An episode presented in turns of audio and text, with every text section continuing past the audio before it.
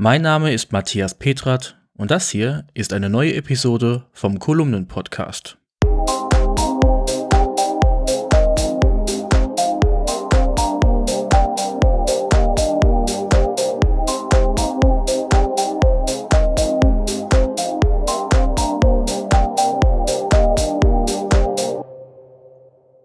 Dieser Podcast kommt mit freundlicher Unterstützung der Firma Rademacher aus Rede im Münsterland. Rademacher ist ein Smart Home Hersteller, der für innovative Produkte und einfache Bedienung steht. Über dessen Smart Home System HomePilot lassen sich Rollläden, die Heizung, elektrische Geräte, Licht oder auch das Garagentor steuern.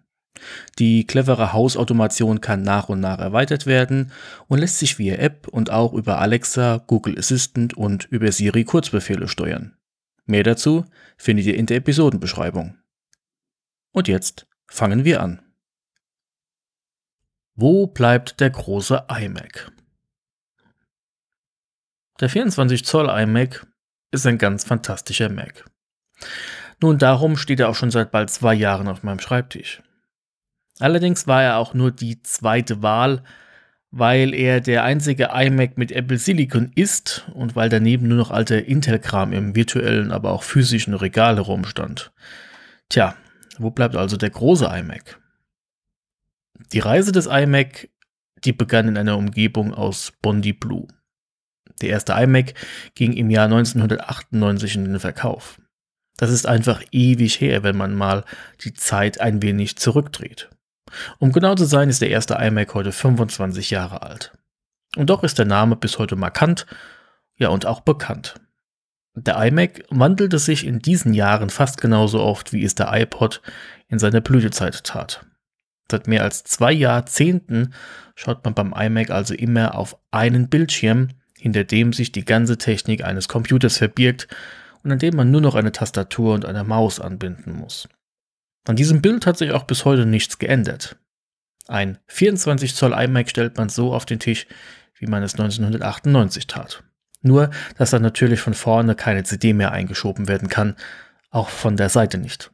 Ein iMac ist heute super dünn, lautlos und so schnell wie noch nie.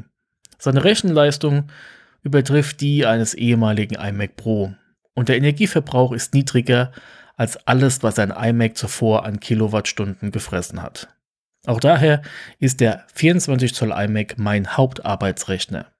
Er arbeitet mit mir jeden Tag etliche Stunden und das in einem energiesparsamen und aufgeräumten Konzept.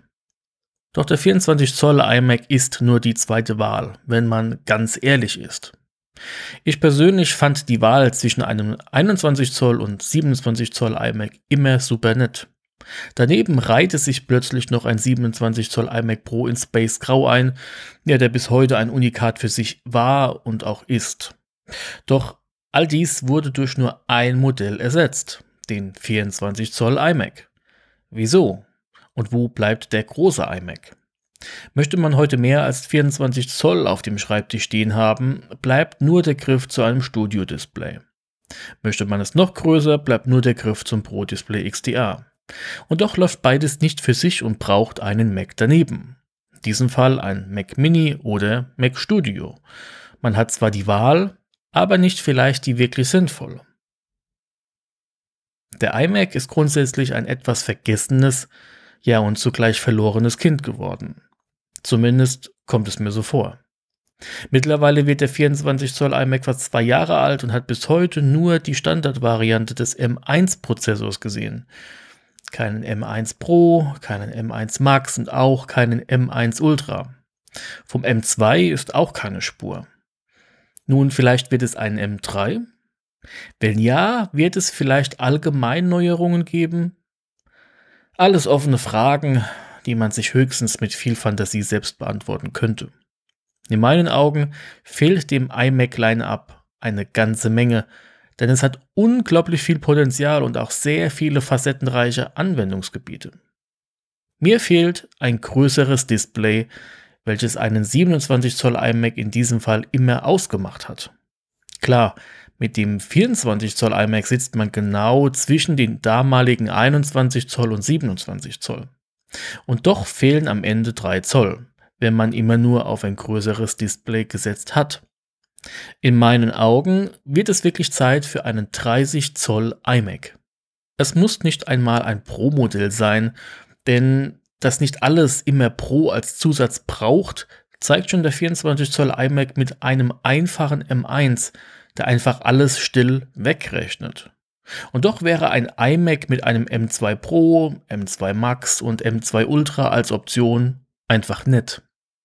Thermisch wäre all dies keine große Sache, zumal Apple die Kühlexpertise des 27 Zoll iMac Pro beherrscht und hier absolut und fehlerfrei anwenden könnte. Auch wäre ein helleres Display nötig. 500 Nits sind okay. In Zeiten von HDR und Co. wären aber 1000 Nits ein neuer Standard.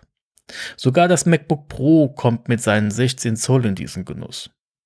Der iMac wirkt, so modern erscheinen mag, etwas veraltet. MacBook-Modelle rasen an ihm vorbei, werden immer dünner, schneller und erhalten immer mehr Displayfläche. Wo bleibt also der große iMac in der Reihe? Es ist bald WWDC 2023. Ja, und da wäre Hardware am Rande immer ein Thema. Wo Software die Hauptrolle spielt, ist es dennoch auch ab und an Hardware, welche das Softwarepotenzial komplett aufzeigen soll. So wirkt die Symbiose zwischen Software und Hardware am Ende auch durchdacht und perfekt. Nach mehr als zwei Jahren wäre das Aufzeigen eines frischen iMac-Lineup also gar nicht so abwegig. Vielleicht sehen wir dann zum einen einen frischen 24 Zoll iMac mit neuer Hardware auf einem neuen Leistungslevel und daneben vielleicht einen größeren iMac, der sich vielleicht auch wie der iMac Pro nennen kann. Zumindest hätte man beim iMac dann endlich wieder mehr Auswahl bei der Größe des Displays und der Hardwareausstattung. Wartet ihr auch auf einen größeren iMac mit mehr als einem 24 Zoll Display?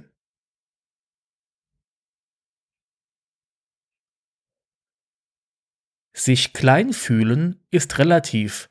Es kommt darauf an, wer neben dir steht. Das sagte einmal Monika Kühn-Görg, deutsche Autorin.